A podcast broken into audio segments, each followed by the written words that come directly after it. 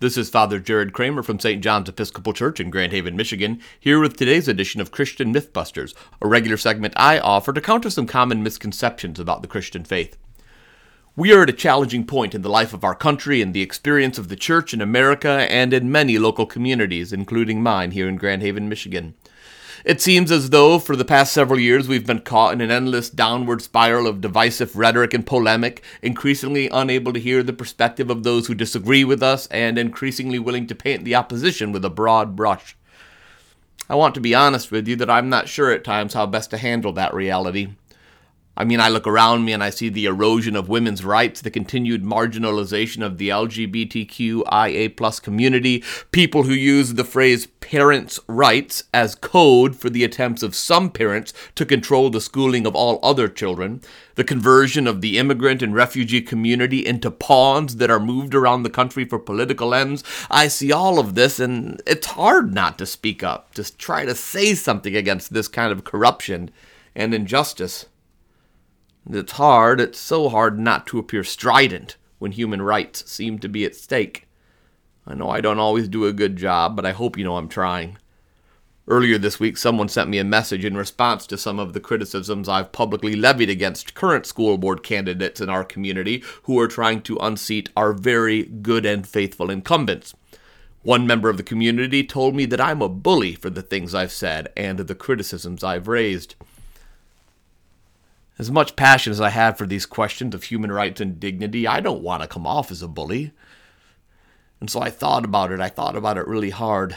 And I thought this week I might try to parse some of the difference between disagreeing with passion and disagreeing as a bully. At the basic textbook definition, a bully is someone who seeks to harm, intimidate, or otherwise coerce someone who is vulnerable or someone who is perceived as vulnerable. And that is the first and key point I want to make right there. Bullies are those who seek to intimidate and coerce the vulnerable. What is unfortunate is that some people in our society, people who are actually trying to intimidate vulnerable populations like queer kids or refugees, these people call those who disagree with them bullies. It is an excellent example of some kind of cognitive dissonance of doing something bad, but then turning and saying it's really your opponent that's doing the bad thing. To call out marginalization, to point out the harm of policies that are being advocated for in our schools and our country, to make it clear the ways that these policies and approaches will have a devastating impact upon vulnerable communities, this is not to be a bully. To say it another way, for one person to stand up and tell a bully to stop punching a vulnerable person, to tell them they are doing damage, that is not bullying. You can tell it's not bullying because the person being called out is someone with power, and the person being impacted and hurt is someone who is vulnerable.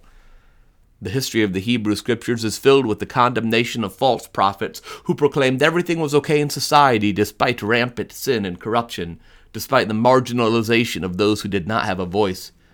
These were prophets who only sought to make the comfortable and powerful more content with the status quo knowing that upsetting the status quo might threaten their own comfort. Everything is not okay in our country right now. Everything is not okay in our communities.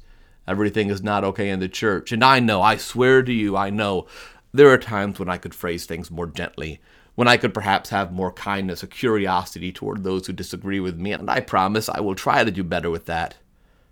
But the people of God cannot be silent in the face of injustice.